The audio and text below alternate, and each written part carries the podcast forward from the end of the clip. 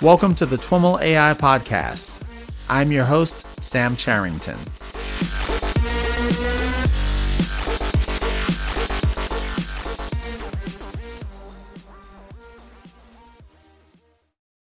All right, everyone. I am on the line with Gary Brotman. Gary is the Senior Director of Product Management at Qualcomm. Gary, welcome to This Week in Machine Learning and AI.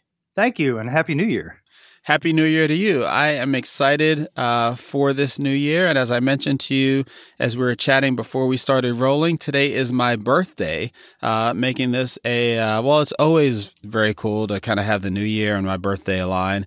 Um, but uh, I'm excited to make this my first interview of the year. And I'm happy to share your birthday with you, Sam. fantastic, fantastic. Uh, why don't we get started by uh, having you tell us a little bit about your background. You got uh, into artificial intelligence initially by way of music. Is that right? Yeah, that's right. I guess my my interest in AI um, started way back. I guess it would have been at the turn of the century. Um, I was working at a, a, company called Music Match, which had developed a jukebox software application for the PC. But part of that uh, offering was a personal uh, music recommendation engine that was a proprietary engine that uh, Music Match had created, and it was using um, collaborative filtering algorithms to monitor the listening behavior of the users of our jukebox software and what they what they were listening to, what they skipped, what they listened to fully, and we were able to really develop some really rich correlations between uh, artists and listeners that had that transcended any traditional uh, tagging data like genre or year or era, what have you. Um, just looking, listening to, or actually watching what people are observing what listeners were actually doing, not what they were saying, not what they said they liked or disliked, but what they were actually listening to, and then taking the correlations between individual listeners and then myself or another somebody else, and that combined. Uh, the combined influences came up uh, or resulted in some very unique recommendations. My my background early on was in music and digital music and MP3 compression, and when I came across or when we when I experienced uh, what Music Match had to offer and help promote their recommendation technology, which also powered personalized radio and um, on-demand streaming recommendations, that got me hooked. Uh, and I carried that with me for a number of years. And uh, up until four years ago when I had an opportunity at Qualcomm to bring some uh, AI machine learning technology at a corporate R&D uh, into the commercial side of the house and release it across our Snapdragon platform. Um, kind of tying those things together over the past four years has really been a uh, a great experience and quite rewarding. Why don't we maybe spend a little bit of time talking about Qualcomm for those who are not familiar with the company and, and what you're up to? I know in our newsletter, uh, we've talked about Qualcomm quite a bit, particularly over the last year. Everything from the the Snapdragon uh, platform launch in December. Prior to that, uh, the extended reality uh, release that you did in June um, some new chips in April, and uh, I think maybe in January or something there was uh, a neural processing engine and a hexagon vector processor. All really interesting stuff that I'm excited uh, to talk to you about today. Uh, but for folks who've kind of seen those pieces and, and don't really know what the the big picture, what's Qualcomm up to in this space? Well, I mean, if you go back in time, um, you know, we've been a, kind of a mobile innovator for over 30 years now. Most of it starting with cellular, um, and since I guess the the early 90s, we've been focused on the connectivity side with every G transition we call it from 3G to 4G and now to 5G. But we also got into the chip business in in the 90 in the, in the 90s because it was others were having some difficulty developing 2G and 3G chips, and then that was a springboard for us to then move the internet from the PC onto a, a mobile phone. We saw this trend happening very early on and try to hasten that with uh, investment in both connectivity and uh, silicon. Um, and then we introduced the Snapdragon mobile platform uh, a little over a decade ago. In fact, we're probably coming up on 11 years now, and that and Snapdragon is now what powers you know, the majority of Android phones in the marketplace globally. Um, what we've done on the Snapdragon side specifically, when it comes to compute on a handset or in any other embedded device, IoT, automotive, uh, et cetera, um, we have we have leveraged the compute capabilities that we developed over that past decade um, to drive what we have seen over the past four years as being a very quick movement of of artificial intelligence and machine learning based uh, workloads that have been mostly relegated to the cloud uh, on the server side or the data center, um, but are matriculating to the edge. Um, mobile phone is really a, a, kind of the primary focus for us, but we do look at other verticals like IoT and automotive, as I mentioned. But the the the activity from Qualcomm standpoint uh, has been very strong on on 5G, but also in AI over the past four years, and specifically on device AI, and ensuring that um, uh, any device with a Snapdragon processor is able to um, efficiently uh, run and accelerate AI algorithms in a power efficient way. Okay, so to make sure I understand that trajectory, the company started out basically building the, or not started out, but uh, one of the, the company's big moves was really building the chips that allow devices to connect to uh, wireless networks like 3G, 4G, 5G. Uh, and then from that, kind of presence in the mobile space moved into, you know, as smartphones uh, arrived, moved into providing the compute platform or the the the compute the compute chips for the smartphones, and now are providing kind of the AI acceleration extensions to that compute platform. Is that that's the right correct. way to think about it? Yeah, I think that's a that's the right continuum. Those are the, those are the three big uh, pillars, if you will. Okay. And your responsibility there is focused on AI strategy and product planning. How long has the company been thinking about AI?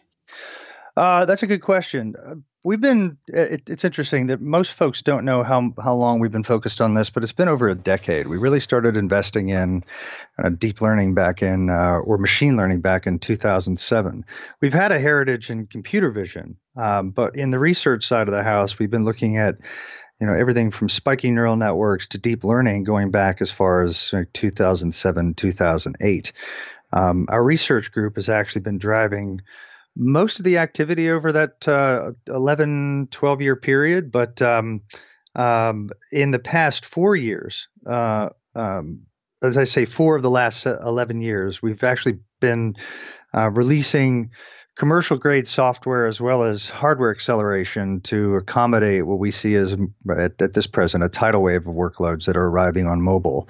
Um, we started our first, or at least we uh, introduced our first mobile SoC that was optimized for on device machine learning with the Snapdragon 820 back in 2015. And we're now in our fourth generation. Um, taking a little quick step back, I mean, my role at Qualcomm and our team's role is to look at what we need to do to accommodate the this new class of software and algorithms on device um, and all as well as in the device. So we at Qualcomm we don't focus just on the end product. We're actually looking at AI and machine learning as being integral to how we develop products and also run our business. So um, my team's responsibility is to look across the, the Snapdragon portfolio where we can optimize up and down the tiers, whether it's in uh, a lower tier all the way up to the premium tier SoC um, but also look at ways that uh, as we develop our products within the organization, uh, how can we apply machine learning to make those processes more cost efficient, uh, reduce time, and in and in cases where it's possible, uh, generate accretive revenue from that effort. And you mentioned SoC in there. That's system on chip, which is basically the effectively the CPU for these devices yeah, it's right? actually it's a the, uh, the SoC would be a, a, complete system. So the CPU may be the heart of the of the of the chip itself as a, the primary uh, processor, um, mm-hmm. but the uh, SoC uh, is defined as all the components that are necessary um, to drive what that device is capable of, of, doing. So, in the case of Snapdragon, Snapdragon, the entire Snapdragon portfolio is an SoC portfolio, and each has at least uh, our Kryo CPU, our Adreno GPU, uh, and in uh, the high to mid to premium, the mid to high to premium tier, you'll find our um, you'll find Hexagon. Um, we do have DSPs, or excuse me, I say the the Hexagon DSP. Uh, the DSP is pretty prevalent across the portfolio from a modem standpoint, but from an AI standpoint, um, the Hexagon family uh, includes uh, vector processors, which are present in our premium tier and uh, top tier uh, SoC, so 800 down to 600.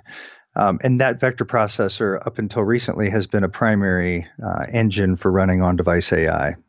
What are the uh, primary use cases that you're focused on from a on device AI perspective? So the there are a number that are, I guess, today and literally over the past 18 to 24 months that have become kind of table stakes have been things like um, you know, just basic object recognition. So if you hold up your camera, you can detect whether something in the field of view is a specific class of object, let's say a car, a cat, or a dog, or what have you. Um, and then taking that a little bit further to uh, facial recognition. So now, if you look at uh, any phone today, either you're going to have a, a phone that has a, a, specific camera module that allows the device to take a kind of a 3D depth mapped image of your face so that you can unlock the phone, uh, but also maybe even make mobile payments depending on the type of phone you have and the region that you're in. Um, with AI, we're seeing that the that the specifically in facial recognition, all the extra hardware that's been necessary to drive that really isn't necessary across the board because um, you know, AI algorithms specifically are able to do depth mapping on their own with single images now and single camera. Um, so facial recognition for unlocking a phone and uh, making mobile payments is becoming fairly common. Um, voice activation, so being able to do um, detecting keyword on a mobile phone or any other device uh, I think that's becoming commonplace. And again, that's happening locally. It's not happening in the cloud. That recognition is immediate so that you can uh, have pretty low latency. Um, there are other camera effects like bokeh, so you can segment your portrait, um, or they may call it portrait mode, what have you, uh, where you segment your body or the subject's body from the background, so you can blur that out, um, or create a separate background and, and put the individual in a completely separate environment visually. Um, the whole entire, I mean, the the entire camera pipeline, most of the features that you see in you know mobile camera today, whether it's HDR or um, even being able to do things like super resolution, where you bring clarity to a, a picture that doesn't have, that isn't high resolution to start with. All of those, all of those features are now um, they started off as computer vision based and are now becoming uh, driven by deep neural networks on the device to solve for the same problem to achieve better accuracy and, in many cases, um, uh, give the developer a more generalized approach to how they you know, uh, instantiate those features. Those are those are probably the most common today. Now, it doesn't surprise me that the camera pipeline uh, is all being processed uh, on device. But I am a bit surprised to hear that things like object recognition, face recognition, voice recognition are being done on device. The thing that I'm thinking of most is like OK Google or the facial recognition or like the people recognition in like Google Photos.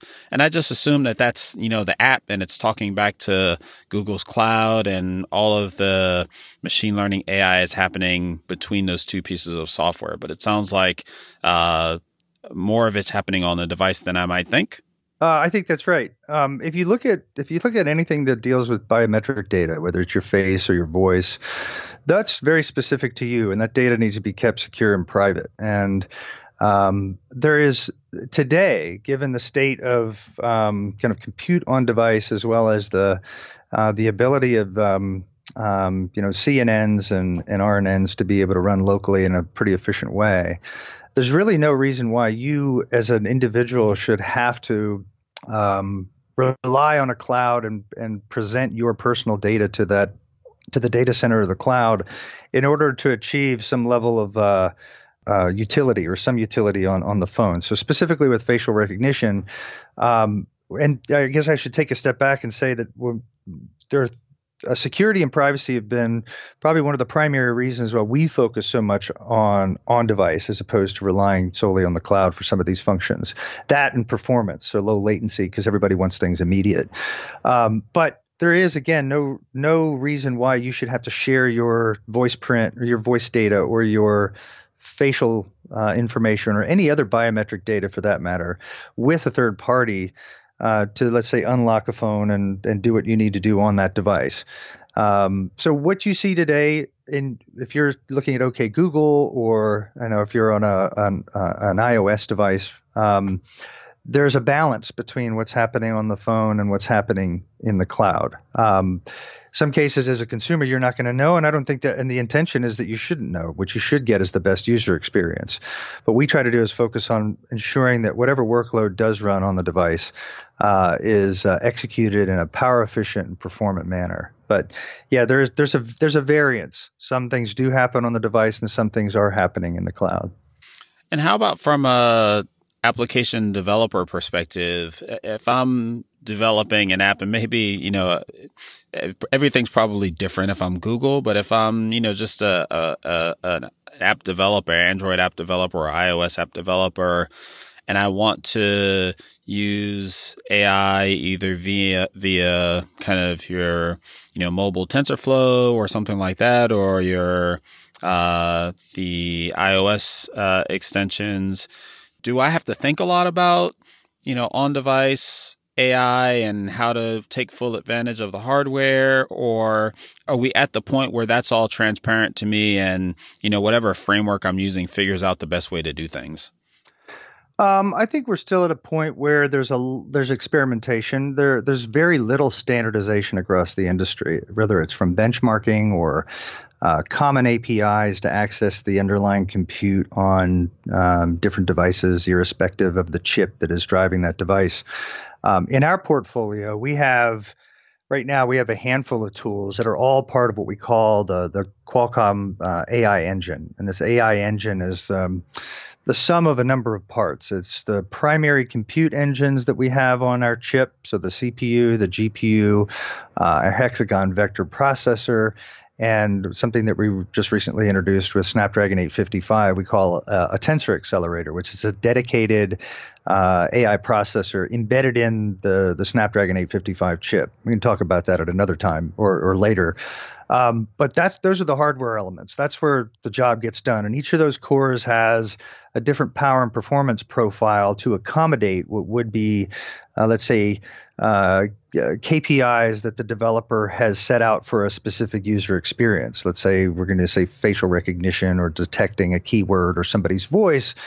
Um, there, there are there each of those each of those features has a, a, a, different tolerance for latency and a different tolerance for uh, for power. So by providing multiple compute engines from a hardware standpoint, uh, it gives the developer choice. On the software side, um, specifically in our portfolio, we have SDKs like the neural processing engine, which I think you mentioned at the at the beginning, which is a very easy to use tool for a developer who has trained a neural network offline and wants to run it on a Snapdragon device um, when they bring that when they bring that model to the device using the the neural processing SDK, all they have to do is make a simple API call to uh, run on any of the compute elements, whether it's the CPU, GPU, or the vector processor or tensor accelerator, and then and then away they go. It's very straightforward. You don't have to get down to the lower level, close to the metal, and and um, uh, and roll up your sleeves. But we do have tools for those that want to get their hands dirty. We have libraries like um, Hexagon NN, which is a, a, neural network library for Hexagon. If you want to uh, just write directly to the Hexagon processor and not worry about the other cores, uh, we have math libraries for CPU. And then if you're a uh, if you're familiar with OpenCL, uh, the Adreno GPU uh, our Adreno GPU supports OpenCL, so you can program directly to the GPU. So there's a variety of different ways with our own technology uh, that you can access the compute on, on, Snapdragon, and all of that is part of what we call the, the AI engine. there's also um, in mobile specifically, and I'd say with Android, uh, Google released um, uh, the Android NN API or Neural Networking API back in Android O, which we supported from the very beginning on Snapdragon. Um, over time, we expect that that API will um, uh, that that will become the primary, the dominant way that in Android, if a developer wants to run a build an application that's running and running um, uh, DNNs online, uh, they'll use Android NN or NN API as the the primary interface. That that would be, I guess, the first movement toward um, standardization when it comes to uh, how you would access different chips uh, in the Android environment. Uh, but I, would say by and large, there's still quite a bit of uh, activity. I use the term Wild West a lot because it really is the Wild West. Um, it and it's and it's exciting. I mean, there's so much activity. The the the amount of innovation, the collaboration between organizations that have found themselves to be the most contentious competitors are are now collaborating to advance overall machine learning and artificial intelligence at a at a pace that uh, I think most of us we look at it. There's no hyperbolic term that could be used that doesn't apply. It actually does apply. It's moving so fast. You know, again, kind of putting putting the developer hat on. It sounds like, uh, particularly uh, in the Android world, which kind of historically suffers with uh, a very high degree of fragmentation. It sounds like it may still be a, a, frustrating experience to figure out which of these, you know, tools and APIs and things like that I need to use to take advantage of the underlying, you know, all of the potential underlying hardware possibilities. Yeah, I guess it, it depends too on the device class. So in mobile, it's probably a little bit more complicated because there are you know, multitude of SOCs that are out there that are driving different mobile phones. Mm-hmm. Um, so that's where Android NN as an API or as an interface may actually solve a lot of that problem because if you have a common way to interface with the underlying hardware, and each of the SoC manufacturers or chip manufacturers like Qualcomm are doing our job under the hood, um, which we have, at least on our side, developing drivers for each of our compute cores that are optimized specifically for, let's say, NN API then that frustration from a developer standpoint is minimized. In fact, it's reduced considerably. Um, when you deal with proprietary SDKs, they still have an impact and still have a benefit in in a broad mobile environment, but they become a little bit more um, uh, I guess the priority around those become uh, increases when you get into dedicated devices like connected cameras or speakers, where you know that the SoC that's powering that is the is the same one across the board, and as a developer, you have um, less variability, so you can be more confident. Um, mm. But I do think that um, I do think that there's for at least for the next few years, there's going to continue to be a lot of experimentation. There'll be a balance between standardization and maybe a slight degradation in performance, but versus um, proprietary software execution and and the ultimate performance. That balance will always be there. But the good thing is is that there will be choice. Um, if I go back when we started this conversation in music, I've tried to I've tried to develop or uh, an, an, analogy uh, or a comparison when I was doing early on in my college days when I was doing digital music production. Um, everything was very manual. It was all purpose built. You didn't have any way to uh, generalize, cut and paste, and sample. And sampling was actually done with analog devices like cassette tapes and and and uh, and vinyl records. Mm-hmm. Over time, over time, music production software became more uh, advanced and abstracted a lot of that you know heavy lifting and and purpose built uh, programming that you had to do as a let's say a producer and then cut and paste became kind of the way that you went. So if you want to replicate a specific uh, phrase, you could do that. Just cut and paste, cut and paste. And now it's so easy to make music uh, as a novice. All the tools are there at your disposal. It's it's very uh, um, uh, what's the it's democratized. That's probably the best way to put it. The pace that we see in um, let's say machine learning and AI tools and frameworks like TensorFlow and PyTorch and the efforts like uh, the Open Neural Network Exchange is an example, which is another way to give a developer the latitude to use whatever framework they wish to express their model in uh, and not have to worry about what the underlying hardware supports. like ONNX as an interchange format is one that again makes that job a lot easier. With all these different tools and advancements, I think you're going to see uh, a democratization. In fact, there there's already a democratization of AI happening outside of just the technology development, like in education. Um, you know, Andrew Ng's courses on Coursera. Um, there are government entities around the globe that are pushing AI machine learning education in high school and in college. It's it's it's remarkable. So I think the short term, there's certainly pain and um, you know a lot of experimentation, mm-hmm. um, but we're I think you're already seeing a number of examples where things are consolidating, and I'll use that term. The democratization is already underway.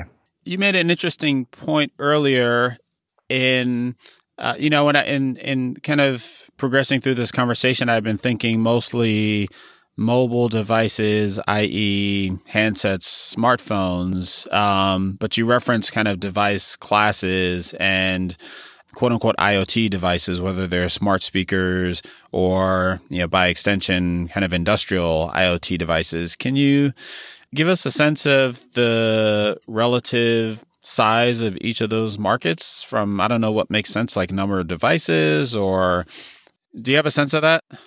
Um, I don't have. I don't have. Uh, you can slice and dice that uh, in a number of ways. Um, I, I, think the one. I think the the one data point that keeps getting thrown around when it comes to specific devices outside of mobile. Um, I think the the smart speaker market. I, I, unfortunately, you have to forgive me. I don't have the number off the top of my head, and I don't want to give you an incorrect number.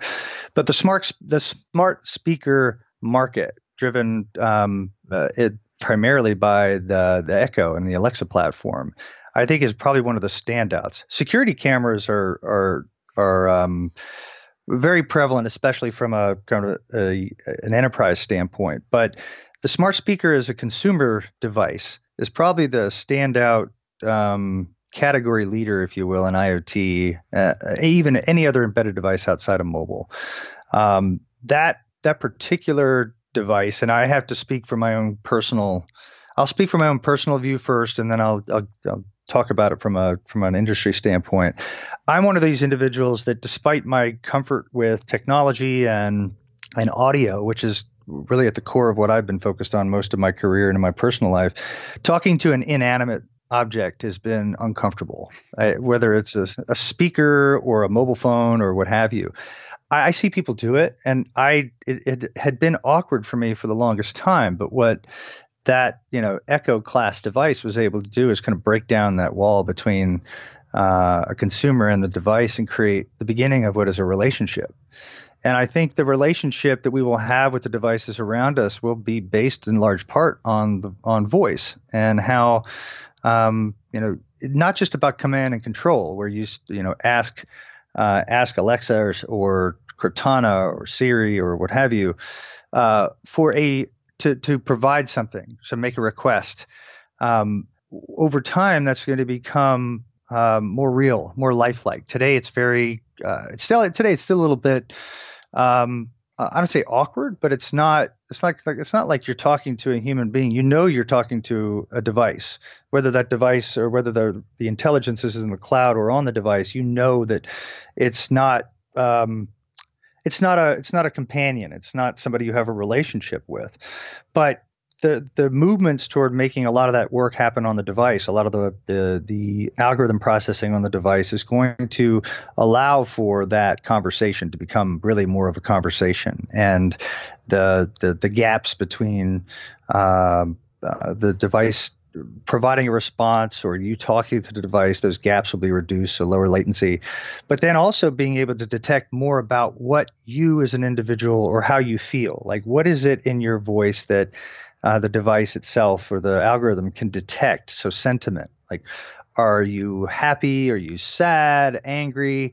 And then being able to provide even richer, a richer response, and maybe even a pro proactively um, engage. So that category, and without pro- providing a um, without providing a, a, number, which again I don't want to I don't want to call attention to a number that may be incorrect because uh, I don't have that off the top of my head. But I think that device category specifically, uh, and the um, the, the size of it, which is I think the largest of all IoT devices, that's going to be one of the most interesting ones to watch for for all the reasons that I just mentioned. I think that that interaction, that real relationship, the com- the companionship that you're going to have with a device over time is going to be largely driven by voice. That's why that category is so hot. That's interesting. I hadn't really thought about the lack of the ability to do kind of robust on device audio processing, AI audio processing as a key limitation of the user experience. But now that you say it, I totally get it. Like you say something to one of these devices, it kind of you're you're waiting for a long time, and a lot of that is just kind of the latency of talking to a cloud and uh, having that then have to come back. Exactly. I mean, I, I, you know, I don't know how many times your your your internet's going down at your house, but if you have one of these devices, the minute you ask for something, you get a response is, you know, sorry, I can't help you right now. It's like, yeah. well, you should be able to help me. You should at least engage with me in such a way that um, it minimizes that frustration. So there's there's enough processing capability. Uh, the algorithms are becoming far more um, efficient to run on device. You can handle more keywords, you know, natural language processing, and overall voice UI as a category. There's so much movement there. There's no reason why the device could not provide more utility and that that um, that level of personal interaction.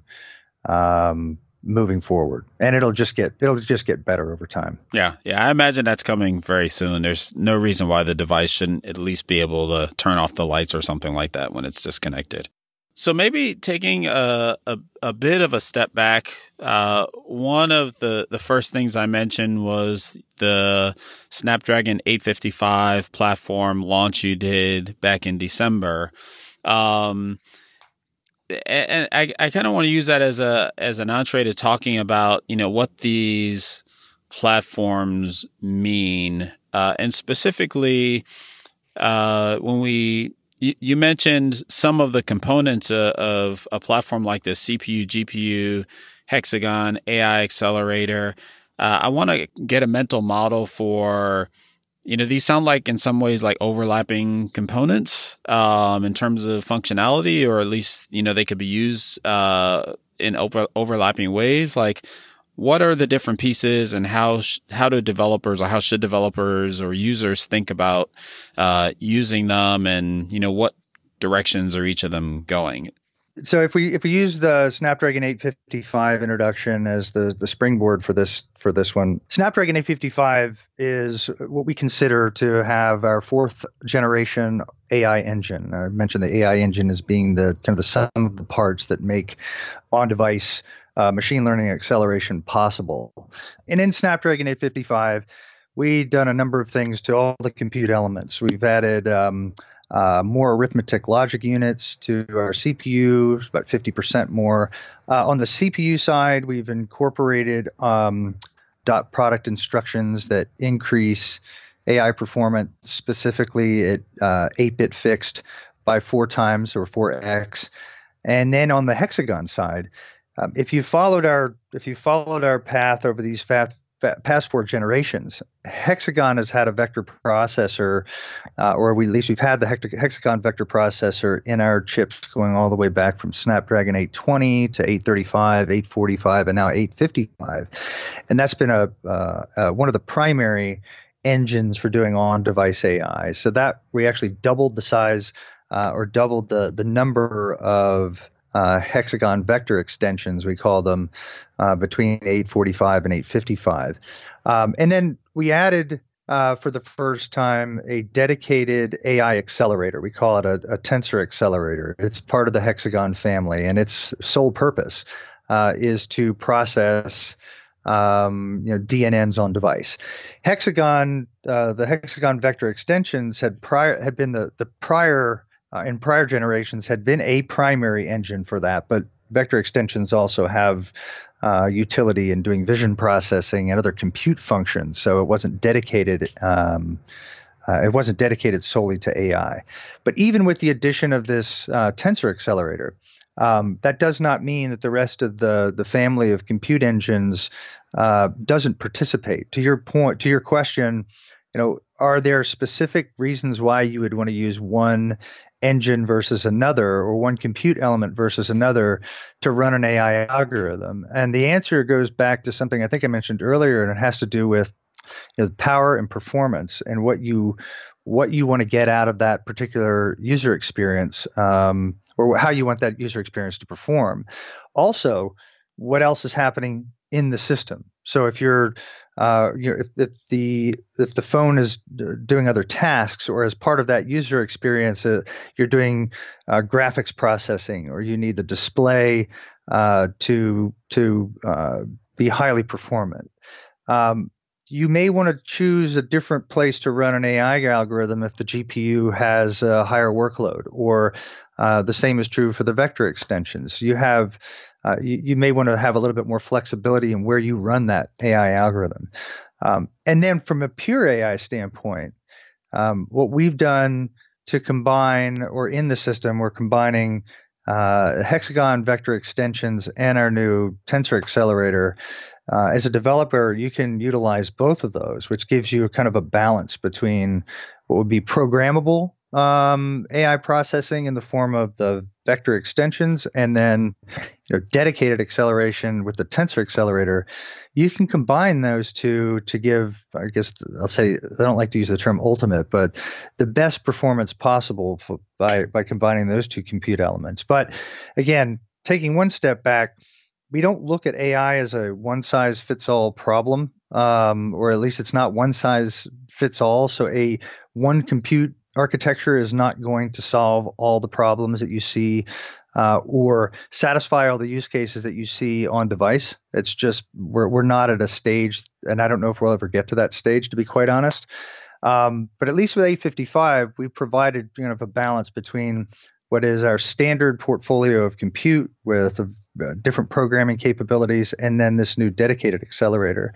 Again, each with a different power and performance profile to solve for the various uh, use cases and tolerances that the developer has for the uh, when they're, when they're developing those features. Um, in addition, and I guess I'll, I'll I'll, I'll, I'll build on top of that. There's a big movement in the industry across the board, whether it's in uh, whether it's in the data center or it's on device, but uh, dedicated acceleration, dedicated AI processors. There's various terms that are used. There's NPU for neural processing, or there's VPU or IPU. Um, all of these, uh, th- there's a there's a very big movement in that respect across the board in mobile, in IoT, in automotive, and there is a there is a demand for that and a need for that today. But that doesn't mean that that's where everything's going to go. That doesn't mean that a dedicated processor, dedicated processor is the answer uh, to all the problems that you're going to see or satisfying all the use cases that you're going to see in various device classes. You do need a wide portfolio of compute to accommodate the level of variability that is certainly there today, and it's going to be there till the it'll be there for the uh, foreseeable future. And when you speak about these dedicated processors does the tensor accelerator for example fit into that or are you specifically thinking about kind of an off-board off soc processor no, I think the tensor accelerator is an example of that. So um, there, there's, there's, there. If you look at dedicated acceleration, there actually are two different vectors. One is embedded, which would be in the SoC or in the chip. So uh, in mobile, um, uh, Qualcomm and and others are ha, are or have introduced um, dedicated acceleration. Uh, some of those some of those are uh, kind of reworked digital signal processors. In our case, we have a, a ground up architecture or from the ground up um, uh, custom built um, uh, IP. It's specifically designed for DNN processing. In Tensor uh, Accelerator, but Hexagon is kind of the reworked DSP. Yeah, so Hexagon. Is that right? If you look at yeah, Hexagon is a. There's actually uh, a number of DSPs in the Hexagon portfolio. There's a modem DSP. There's a compute DSP. So yes, in the past, Hexagon has been associated with digital signal processing, and even the vector extensions are part of our compute DSP. But the tensor accelerator is a totally a totally unique architecture. Um, so in the in the market today, there are embedded accelerators in in SOCs, in ours and others, and then there are also folks that are developing kind of off chip um, dedicated AI chips that just do uh, that just do AI processing. They can augment what is on the primary application processor, or they can be used independently.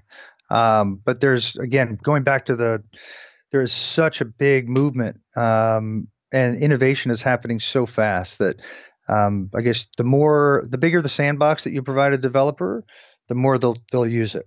Um, in the case of mobile, there's a lot of there's there's a balance between what you provide in terms of overall compute, the variety of compute, and the cost associated with it.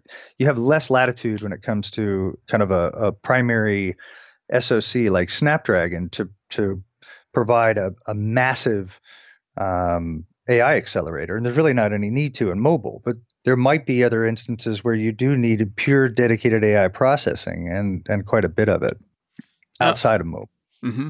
Now, on the software side of things, you know, thinking about software platforms, um, I would call that kind of idea like a very unopinionated platform versus you know platforms that have very you know this is the way to do it um, very very strong opinions. Do you think does that analogy apply here? And there are some implications of that on the the software side. You know oftentimes developers want more opinionated platforms uh, because they you know there are less choices that they have to make. Does that analogy apply and what are the implications of it here? Um, yeah, I think it, if you know, going back in our conversation, talking about um, you know developer pain points and what um, what what makes the developer's life easy or difficult. Um, I we're not seeing a consistency across the board because there's still a there's still a ramping up of expertise. I mean, I, when when we started this, and I, I'll just speak from where I sit, from you know, four years ago when I began this process uh, and this project in Qualcomm, um, developer savvy was uh, well, there wasn't much, and you know a lot of abstraction and providing uh, what would be turnkey solutions like an object classifier or image classifier or scene classifier was what we started off with because nobody really understood how to, to how to do the job they could train a model, but they didn't know really how to run it on on target. Um, we fast forward, we've gone so far ahead or moved so far ahead just in four years that now uh, developers are very savvy. The tools are there. There's a variety of them. Um, the education is there, and um, I think the desire across the desire from many of the developers that we deal with today and customers that we have today, uh, they want more flexibility. They want more of an ability to experiment. They don't want to be kind of stuck in a box and you know focus on a very specific uh, programming uh, method or or way to access a particular um, compute engine. They want a little. They want more variability. They want more flexibility. So I think the openness is becoming kind of more prevalent. That's not to say that proprietary tools and being very fixed in the approach to, let's say, you know, running a, a natural language processing algorithm or something on a purpose-built device isn't uh, isn't helpful. But we're actually seeing more developers looking for choice and flexibility and modularity. They want to get closer to the metal when they when it comes to programming, and they'd like to be able to do it multiple ways. So um, that's a trend but I wouldn't say that that's a dominant trend. I think that's there's still there, there's there's nothing that settles out to say that a proprietary approach and a fixed approach is the best. Maybe over time that will be, depending on the use case or the device class. But I, I still think it's it's highly variable at this point. We're we're speaking very early in January. It'll be a couple weeks before folks hear this, but uh, we're at the very beginning of uh, 2019. What do you see happening in the space in 2019 and beyond? So um, there are a couple of areas that uh, I, I, think we're looking at, and we see uh, kind of emerging over time. One is uh, the area of on-device learning. So today, today the lion's share of all the the workloads that are that we see on in mobile and on other devices, um, it's all inference. So it's the application or the utilization of a trained model running on target to deliver that use case or solve that problem. Uh, there's very little learning happening, but we see uh, kind of a movement toward um, you know, taking a trained model, having it run on target, but also being able to take in data from the various sensors on device and augment that model to become um, more aware, more contextually aware of its environment. Um, to, prov- to provide you know more personalization for consumers. Variety of different techniques that are being explored in the industry. There's reinforcement learning um, and others, but I think that's going to be a trend that we see in in 2019.